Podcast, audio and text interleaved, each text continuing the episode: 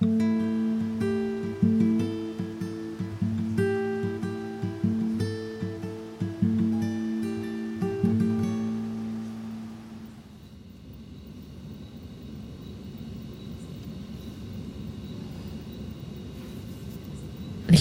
zu In Between.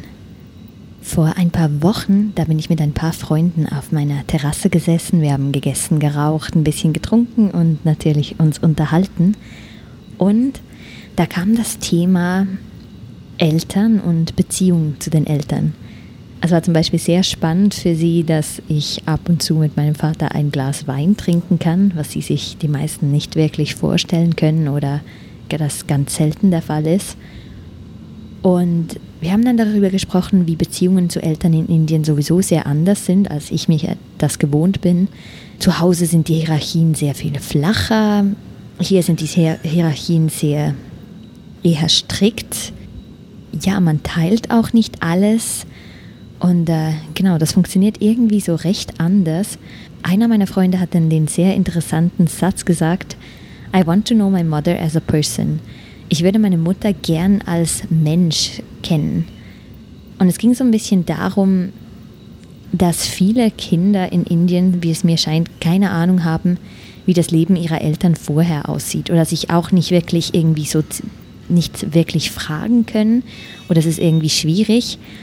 Und äh, dann haben wir uns so drüber unterhalten, so ein bisschen über die Vergangenheit unserer Eltern, was wir da so wissen, ob die noch andere Partner hatten, und so weiter. Also ein Freund hat zum Beispiel erzählt, dass er erst später herausgefunden hat, dass seine Eltern, sein Vater schon mal verheiratet und geschieden war. Ein anderer Freund hat erzählt, dass er irgendwann mit seinem Vater irgendwie gemerkt hat, dass der eigentlich in jemand anderen verliebt war, bevor diese arrangierte Ehe mit seiner Mutter stattgefunden hat. Und er hat dann halt so ein bisschen gesagt, so er wünscht sich, dass es möglich wäre, seine Mutter auch als Person kennenzulernen. Weil für beide ist es irgendwie, weil das vielleicht beide Männer sind, ist es irgendwie schwieriger, äh, über die Vergangenheit der Mutter Bescheid zu wissen. Und gerade so das Thema Liebe und so weiter ist sehr, sehr schwierig, das anzusprechen, weil das doch die Beziehungen irgendwie so ein bisschen formeller sind. Und ich fand das sehr, sehr spannend, so die Idee, ja, dass man seine Eltern gerne nicht nur in der Rolle der Eltern oder der Mutter kennen würde, sondern als Menschen und wie schwierig das, das ist und wie sich doch irgendwie, ja, meine Freunde hier danach sehnen, irgendwie ihren Eltern auf einer ein bisschen menschlicher, weniger formellen Ebene begegnen zu können. Und ich fand das irgendwie ganz spannend und äh, sehr anders, als wir uns das irgendwie gewohnt sind. Und ich hatte auch noch auf der gleichen Terrasse ein paar Tage später eine andere sehr spannende Unterhaltung, wo wir irgendwie darüber gesprochen haben, was wir in der Kindheit so für Spiele gespielt haben. So Fangen oder Alle gegen Alle oder Völkerball oder was auch immer. Und es war dann sehr, sehr interessant herauszufinden, dass äh, meine Freunde, die hier in Delhi in Parks aufgewachsen sind, wo man immer so um drei Uhr nach dem Mittagsschlaf quasi sich im Park getroffen hat und dann hier gespielt hat, dass die ganz ähnliche Spiele, wenn nicht die genau gleichen Spiele gespielt haben, die haben einfach die haben einfach anders geheißen oder es gab da, ja, es gibt einen richtigen Hindi-Namen dazu. Und ich fand das so spannend, wie das irgendwie der Fall ist, dass man doch, so scheint es mir zumindest gerade, überall auf der Welt ähnliche Spiele spielt, sie einfach anders nennt und sich das irgendwie so entwickelt oder vielleicht schon entwickelt hat in einer Zeit, wo es noch kein Internet gab. Und wie das damals irgendwie so verbreitet wurde, das äh, fand ich sehr spannend.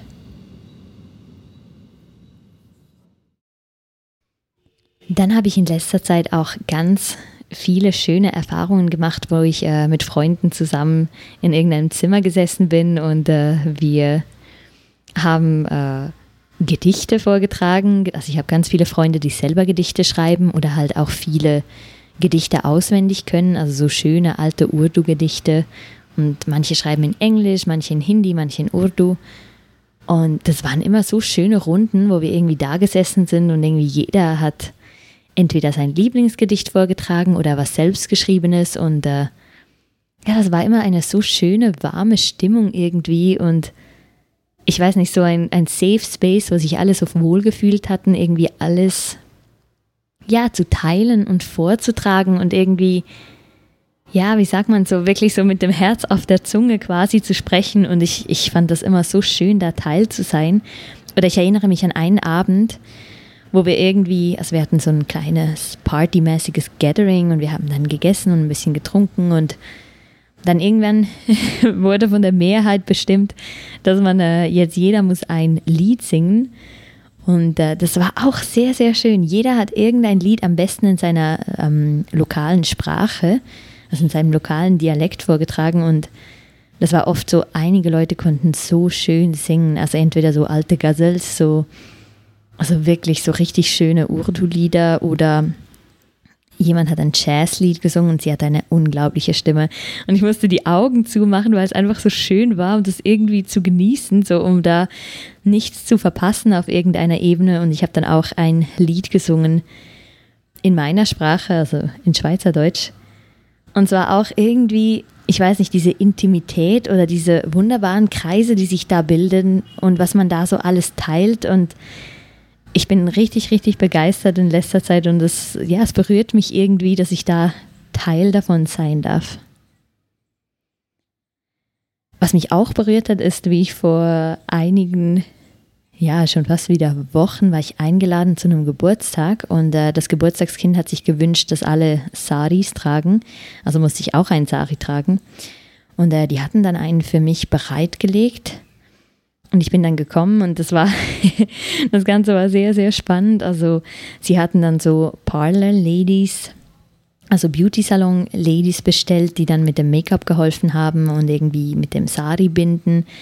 Und ein paar Freundinnen haben mir dann auch geholfen, so diesen Sari umzulegen und und ja, es war dann ziemlich spannend. Dann war auch die Maid meiner Freunde war da und irgendwie haben sie dann die Maid gebeten, mir den Sari umzulegen und die hat das dann gemacht. Und zwar so ein schwarzer Sari, so ein bisschen durchsichtig. Und sie haben dann gefunden, habe ich so gesagt, ja, ich habe keine traditionelle Sari-Bluse. dann habe ich so einen schwarzen Sport-BH, der so ein bisschen einen schönen Rückenausschnitt hat, darunter angezogen. Und ich so, ja, aber sollte das nicht mehr Stoff sein? Und alle so, nein, nein, nein, das ist jetzt hip und so. Und dann äh, hat mir die Maid das umgebunden. Und als sie aber dann irgendwie so halb fertig war, dann haben alle aber nein, nein, nein, das ist viel zu traditionell, so wie du das gebunden hast. Und äh, nein, viel zu Schullehrerin mäßig. Und nein, das geht nicht. Und dann äh, haben wir das alles wieder aufgemacht. und dann sind da die Beauty Salon Ladies gekommen. Dann haben die das umgebunden und äh, ganz anders. Dann war die Maid aber ein bisschen beleidigt. Sie so, nein, das zeigt viel zu viel Haut, das sollte anders gebunden sein. Dann hat sie mir auf ihrem Handy ganz viele Fotos gezeigt von sich selbst im Sari, wie das eigentlich sein sollte und was das hier soll. Und das fand ich auch wieder sehr, sehr lustig, äh, wie das irgendwie, ich weiß auch nicht, wie sie das sehr, sehr persönlich genommen hat, dass ein Sari nicht so getragen werden soll. Und es war dann echt ein sehr, sehr lustiger Abend und ja, alle haben so schön ausgesehen in ihren verschiedenfarbigen Saris und äh, ich habe dann unglaublich viele Komplimente bekommen. In Hindi-Songs gibt es manchmal sogenannte Item-Songs. Das sind so die leicht sexy Songs, wenn so die, die Heldin des Films irgendwie so einen, Song singt. und sie gesagt, ja, ich sehe aus wie so ein Girl, Girl aus einem Item-Song. Und anscheinend ist das ein Kompliment.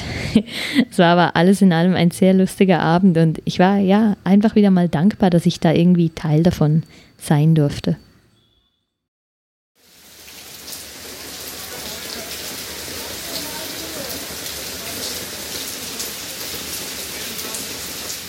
dann merkt man halt wirklich im Moment, dass der Monsun angekommen ist hier in Delhi.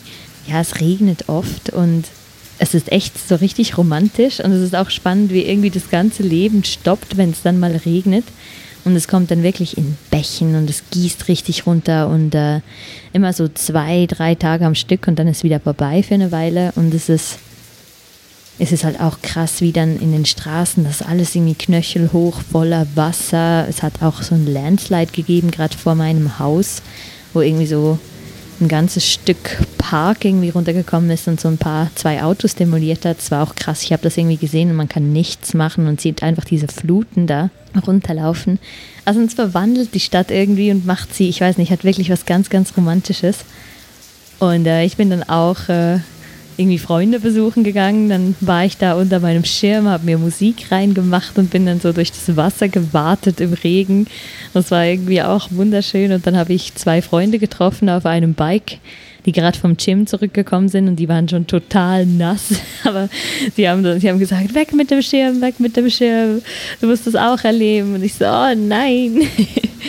einen Tag später bin ich dann auch ins Gym gegangen und es war auch so, war ich so, oh, soll ich jetzt wirklich gehen und kann ich denn da mit meinem Scooter fahren, wenn es so viel Wasser hat? Und dann habe ich einen Freund abgeholt mit dem Auto, Gott sei Dank.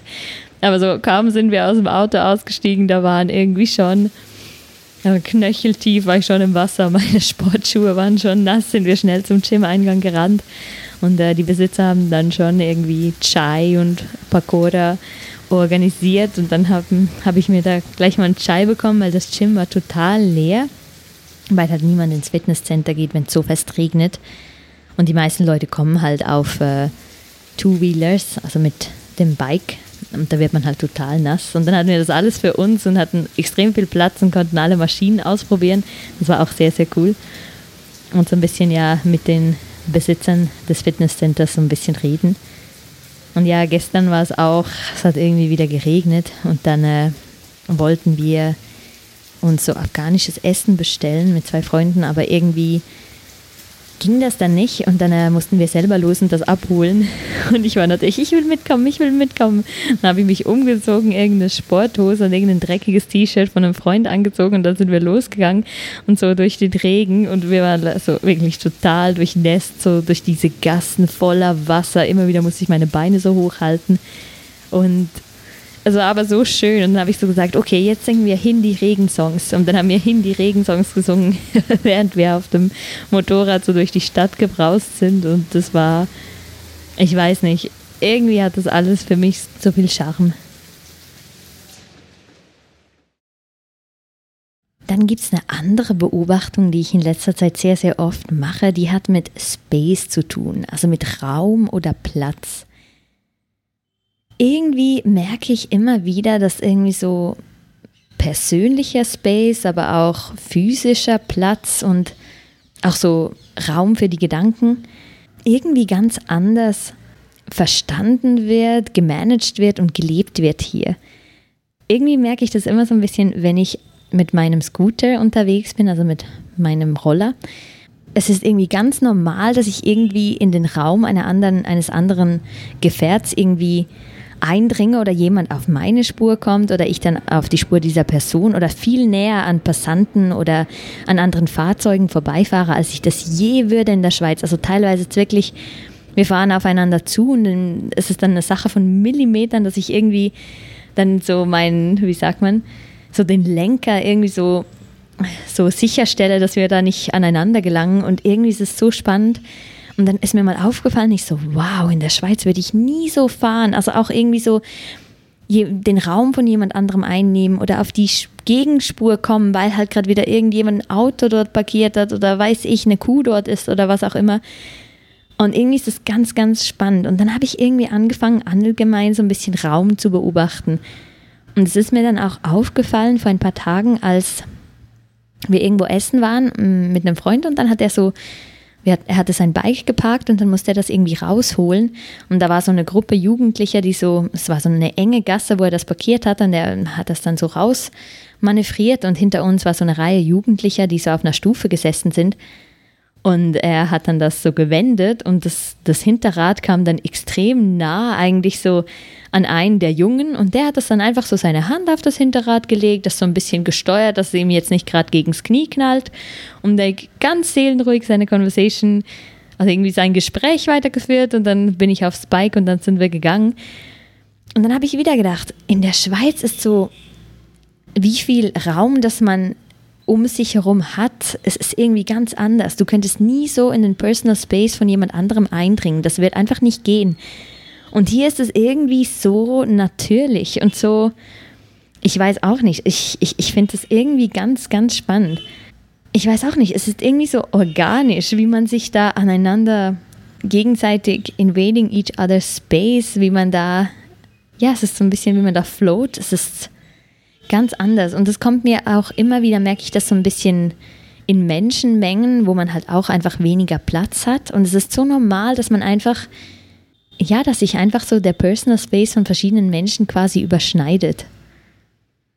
Und auch so ein bisschen, dass man sich halt dann mal berührt, das bekommt, das wird halt unvermeidlich und das ist aber auch voll natürlich und ja, generell so der Amount of, das Maß an persönlichem Space, das man hat in öffentlichen Orten, ist einfach viel weniger, als ich mir gewöhnt bin. Und zwar physisch, aber auch mental, würde ich jetzt mal sagen, gerade wenn es so um Privates geht, dass man einfach, dass es einfach normal ist, dass Leute viel mehr Fragen stellen und quasi in meinen privaten Gedankenraum eindringen.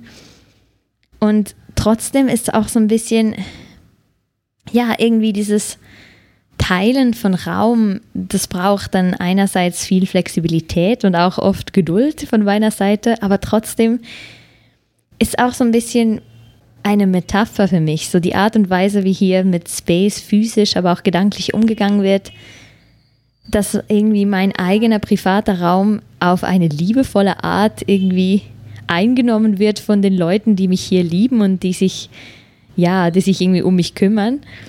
Und äh, ja, ich, ich werde auch irgendwie, ich weiß nicht, ich lerne langsam so, mich in größeren Gruppen wohl zu fühlen oder halt lerne auch so, wie man dann immer wieder so ein bisschen Private Space oder so für sich irgendwie stiehlt aus all dem. Und das erinnert mich halt auch immer wieder daran, immer wenn ich von Indien nach Hause komme, dann merke ich immer so zuerst so, irgendwas ist komisch, irgendwie ist alles so allein und kalt und ja, ich glaube, es hat genau mit diesem Raum zu tun, weil mein Leben in Indien einfach so bewohnt ist von so vielen Menschen und ich werde irgendwie so von einem Tag in den anderen getragen von dieser Masse, so in dieser warmen Umarmung von dieser Masse von Menschen, die sich irgendwie um mich kümmern und in meinen persönlichen Space eindringen, um mich einladen, in ihren Space einzudringen, mental und physisch und sowieso. Oder ob das jetzt darum geht, dass man einfach ohne Einladung irgendwo zu jemandem nach Hause geht. Und ja, wenn ich dann wieder zu Hause bin, wo das alles ganz anders ist, Space ganz anders wahrgenommen wird, Diskretion eine große Rolle spielt, ja, dann spüre ich plötzlich so diese Distanz zwischen meinem Leben und dem von den Leuten um mich herum. So ein, irgendwie so ein Disconnect. Und ich bin irgendwie einfach mir das dann nicht mehr gewöhnt, diese Distanz. Und es fühlt sich plötzlich so unorganisch an. Und was spannend ist, wenn ich doch zurückdenke, dann hat sich doch diese Nähe oder dieses, dieses, ja, Invading of Space hat sich irgendwie auch mal so komisch und falsch angefühlt, wenn ich mich jetzt so daran gewöhnt habe. So diese Transformation finde ich so, so spannend. Dann bin ich vor einigen Wochen auch mit einem Freund, habe ich ja eine kleine Bike-Tour durch Delhi gemacht, also eine Food-Tour, wo wir so verschiedene Street-Foods probiert haben. Es ging dann aber ein bisschen in die Hose, weil wir schon beim ersten Ort zu viel bestellt hatten und danach eher voll waren. aber es war ganz spannend. Wir haben dann zuerst was an seinem Bike kurz reparieren lassen und wir sind dann so da gestanden und dann hat er so zu mir gesagt, hey, die Leute, die starren dich ja richtig an und dann habe ich wieder mal so gemerkt, wie fest, dass ich das eigentlich die ganze Zeit ausblende und das irgendwie gar nicht sehe dass ich wieder mal so echt total mit Scheuklappen unterwegs bin. Und, und als er mir das dann gesagt hat, dann merke ich mal wieder, wie sich mein Blick einfach verändert. Das ist so, ja, so interessant. Und es war dann halt auch wieder wunderschön. Also es war so ein Sonntagmorgen, wo wir das unternommen haben und wir sind dann so um India geht und so, wo es echt grün sind, wo es riesige Alleen gibt und die Straßen waren so leer. Und es war so, weil es halt so feucht ist vom Regen und weil es gerade eh so Monsunzeit ist, war so, sieht man so den Dampf aufsteigen zwischen diesen grünen Bäumen. Und es war wirklich so ein bisschen mystisch, so die Art und Weise, wie, ja, wie Delhi an diesem Sonntagmorgen war. Es war wirklich wieder mal, ich weiß auch nicht, einfach das Delhi, das ich liebe. Dann ist mir auch noch in meiner Research so ein bisschen was Neues aufgefallen. Und zwar scheint es mir so, als ob für ganz viele meiner Leute in Between, als ob irgendwie Respekt und Selbstvertrauen eine ganz, ganz große Rolle spielt. Dass man ja von einem Kontext in einen anderen Kontext kommt. Also man ist irgendwo sozialisiert worden und dann im Laufe des Lebens trifft man auf einen anderen Kontext oder eine andere Welt. Und äh, ja, passt sich dann da an, verändert sich, transformiert sich durch den Kontakt mit diesem Kontext und ist dann quasi in diesem neuen Kontext. Und interessanterweise scheint es mir so, dass man sich dann immer wieder beweisen muss. Also so ein bisschen, dass äh, ja dieser Respekt, den man dann im neuen Kontext hat, dass das irgendwie eine unglaubliche Rolle spielt für ganz viele meiner Leute. Ja, weil man halt da irgendwie wie später dazu gekommen ist, meistens irgendwie weniger soziales, kulturelles Kapital hat und irgendwie sich da einfach immer wieder beweisen muss, dass man da beim neuen Kontext auch dazugehört. Und dasselbe ist so ein bisschen mit dem Selbstvertrauen. Also so dieses selbstbewusste Auftreten, das nehme ich fast bei allen Menschen wahr und ich nehme es auch bei mir selber wahr. Das ist auch was Spannendes. Vor ein paar Tagen war ich wieder in der Rikscha und dann habe ich mir so selber zugehört, irgendwie, wie ich so dem Rikscha-Fahrer erklärt habe, wo er jetzt durchfahren muss. Und dann bin ich immer so quasi total unnötig laut und direkt und so confident, was eigentlich überhaupt nicht nötig ist, aber es hat irgendwie auch so mit Anpassen zu tun und ich möchte da möglichst local wirken und möglichst so, so reden wie die Leute hier. Und es war dann irgendwie so spannend zu hören, wie sich meine Stimme verändert und irgendwie ganz anders ist, als sie sonst wäre und auch irgendwie viel mehr Confidence, wie ich ganz bewusst viel mehr Selbstvertrauen auszustrahlen versuche. Und das habe ich genau auch bei den Leuten, mit denen ich arbeite, irgendwie immer wieder so ein bisschen festgestellt und es macht total viel Sinn und ich finde das irgendwie spannend und auch wie Respekt oder respektiert werden oder angenommen werden so ein großes Thema ist für ganz viele Leute und ja, irgendwie auch für mich. Dann zu allerletzt möchte ich noch mal ein bisschen darüber reden, wie ich plötzlich so ein bisschen das In-Between überall sehe um mich herum.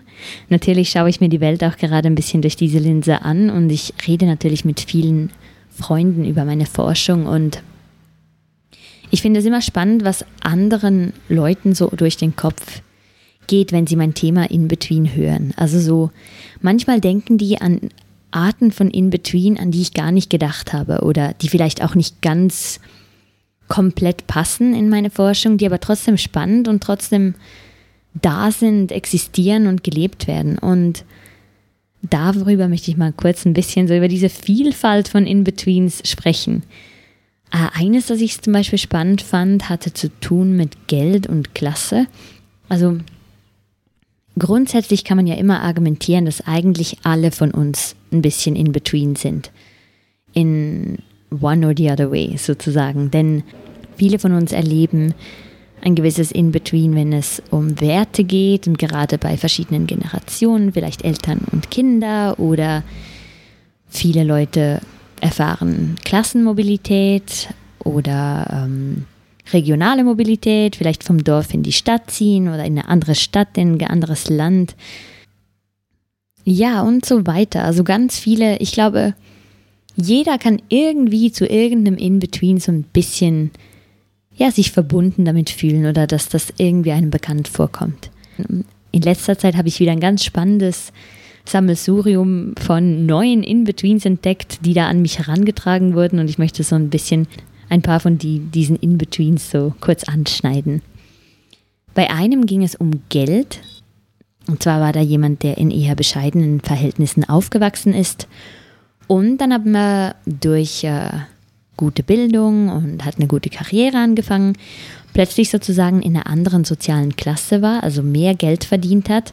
Und wie er mir dann erzählt hat, dass er aber irgendwie dieses In-Between fühle, weil, oder dass das seine Art ist, mit meinem In-Between zu connecten, weil er so aufgewachsen ist, dass man Geld sparen soll, immer ganz genau nachrechnen soll, bloß nicht zu viel Geld ausgeben und äh, ja ganz spartanisch leben, dass er aber jetzt eigentlich das Geld hat, aber immer irgendwie trotzdem das irgendwie nicht kann, weil er halt ganz anders sozialisiert wurde und irgendwie, ja, das, das Geld halt einfach nicht so ausgeben kann, immer noch, obwohl er es jetzt hat und obwohl man vielleicht auch jetzt, wo er quasi einer neuen Klasse angehört, erwarten würde, dass er in bessere Dinge investiert oder vielleicht mit mehr sozialen Prunk oder ich weiß nicht, an anderen teureren Aktivitäten teilnimmt. Und das ist ganz spannend, wie so wie alte Werte und neue Werte, wie die irgendwie nicht ganz zusammenpassen und wie da immer noch so ein ja, so ein Push and Pull zwischen diesen Werten irgendwie stattfindet. Ähm, was anderes, was ich auch sehr spannend fand, war jemand, der mit mir darüber gesprochen hat, also als Frau in Indien, wie die Heirat auch als In-Between angesehen werden kann, da man ja von seinem, also dem Ort, wo man aufgewachsen ist, also dem Haus der Eltern quasi ins Haus der Schwiegereltern zieht zum Mann. Und äh, bei ihr war das halt so, dass äh, das Haus ihrer Eltern in einem dorfähnlichen Ort ist, wo die, wo die Community sehr, sehr intim ist und wo es doch ein bisschen traditioneller ist. Und das Haus ihrer Schwiegereltern ist dann in einem relativ urbanen Ort, äh, sehr viel mehr Mittelklass, sehr viel ein bisschen eine höhere Klasse, also so eine bessere Mittelklasse.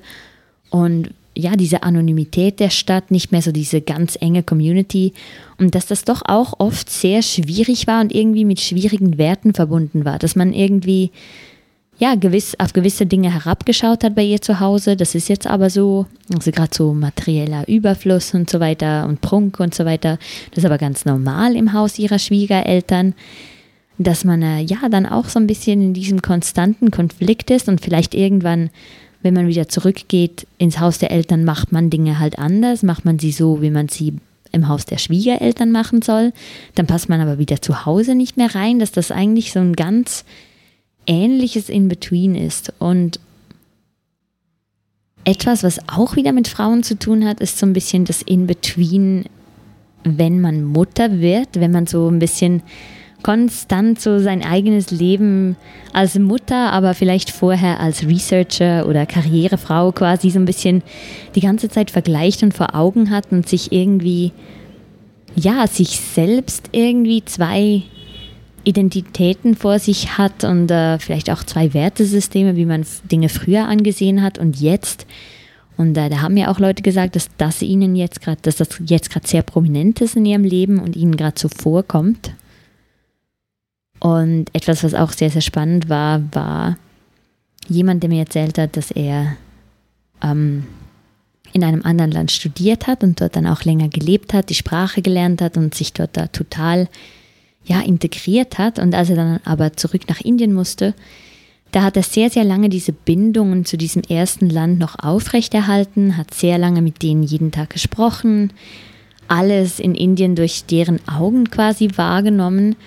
Und der hatte auch eine Liebensbeziehung dort. Und als die in die Brüche ging, war es für ihn plötzlich ganz, ganz schwierig, auch den Kontakt zu dieser Welt dort immer noch aufrechtzuhalten. Er hatte plötzlich keine Lust mehr oder hat irgendwie wie festgestellt, dass ganz viel dieses In-Betweens oder dieses, dieser Co-Präsenz dieser zwei Welten hatte damit zu tun mit dieser Beziehung oder war irgendwie vermittelt oder navigiert durch dieses, ja, diese Liebesbeziehung oder dieses eine Individuum. Und das fand ich sehr, sehr spannend, weil ich das auch schon beobachtet habe bei Ausländern, die Inder heiraten, dann hierher kommen. Und wenn die Beziehung dann endet, dann verändert sich meist auch die Beziehung zu Indien oder die Beziehung, oder wenn der pa einer der Partner stirbt, dass dann, ja, wie viel es von einem, wie viel von einem In-Between oder wie viel von einer Kultur oder einem Kontext eigentlich auch durch ein Individuum aufrechterhalten oder vermittelt oder gesehen wird. Das, ja, das fand ich sehr, sehr spannend. Spannend sind natürlich auch äh, viele Menschen, die queer sind und halt von ihrem, ihren In-Between-Erfahrungen aufgrund von Queerness äh, berichtet haben. Viele sind auch in sehr traditionellen Umfeldern quasi aufgewachsen, wo man äh, gewisse, ja, doch auch traditionelle Vorstellungen hat und traditionelle Ideen über Gender. Also es gibt nur Männer und Frauen, es gibt nichts dazwischen. Frauen fühlen sich romantisch und sexuell angezogen von Männern und Männer von Frauen und auch da gibt es keine Abweichungen. Und gerade wenn man dann merkt, dass man da irgendwo nicht reinpasst, also entweder vielleicht gleichgeschlechtlich liebt oder vielleicht äh, ja sich mit dem Gender, das von außen gegeben wird, nicht identifiziert, lieber ein Leben als Frau leben würde oder so weiter oder sie eben komplett als queer oder gender non-binary sieht, dass diese Leute auch sehr viel in between erfahren. Gerade wenn sie dann so in diese Queer Spaces kommen, wo so ganz andere Werte herrschen, sehr offen, sehr liberal und sie aber trotzdem mit den Werten aufgewachsen sind, die eher traditionell sind und man dann da irgendwie auch wieder so dieses, ja, diesen Zug in beide Richtungen spürt von verschiedenen Wertesystemen und Lebensentwürfen. Das war sehr, sehr spannend und auch so ein bisschen Leute, die zwischen den großen Tags leben. Also jemand, der Muslim und queer ist, der kein Tag, wo kein Tag richtig passt oder wo man wieder nirgends richtig hinpasst oder vielleicht Hindu-Mutter und äh, Muslim-Vater oder was auch immer, das auch wieder irgendwie schwierig ist, da irgendwie sich zu finden oder konstant so zwei Wertesysteme operieren. Und ja, ich fand es einfach so spannend, wie viele In-Betweens, auch wenn die wirklich nicht komplett auf meine Forschung passen, doch irgendwie um mich herum operieren und wie viele Leben gelebt werden und wie, wie verschiedenartig Menschen in-between so ja, so ein Gefühl wahrnehmen und wie das gelebt wird. Ich, ja, ich bin immer wieder echt erstaunt und überrascht, wie ich das irgendwie gerade überall wahrnehme.